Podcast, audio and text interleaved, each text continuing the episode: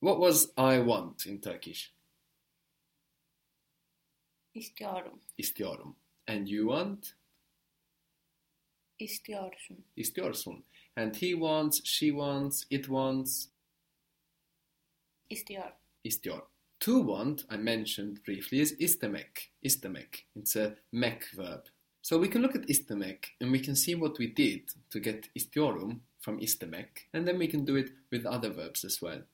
So the first thing that we do to istemek, to want, is we get rid of the mek.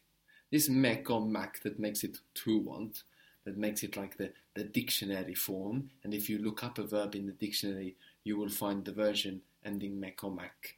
First thing we do is we get rid of this, and what are we left with if we take mek off of istemek?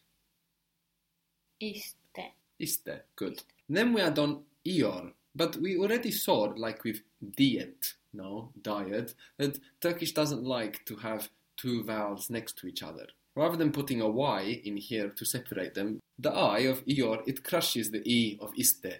Mm-hmm. And there we get istior, which by itself means what?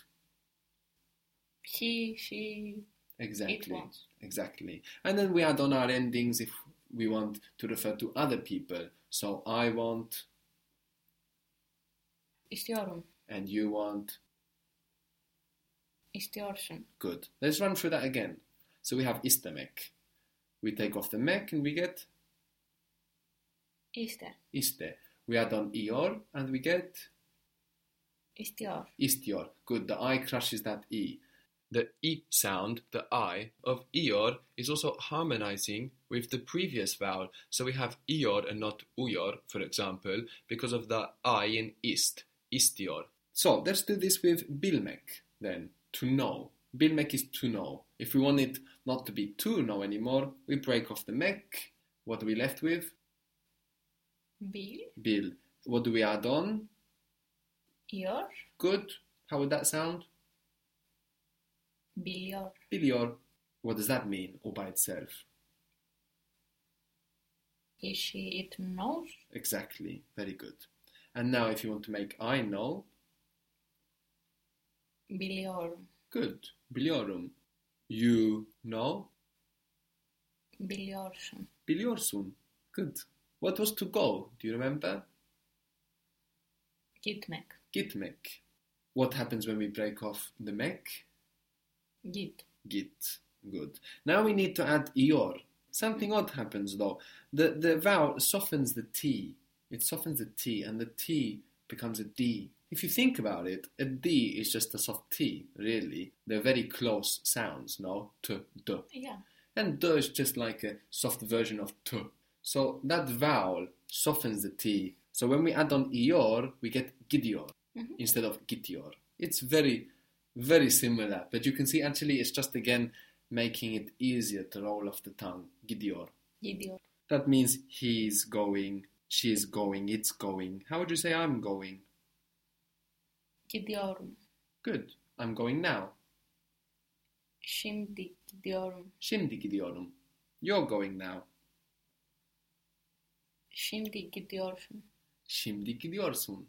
It's only a few irregular verbs doing this in Turkish, turning this T to a D to make it roll off the tongue easier. Not something that would carry through Turkish. For example, you have gitmek, to go. Here you have your T changing.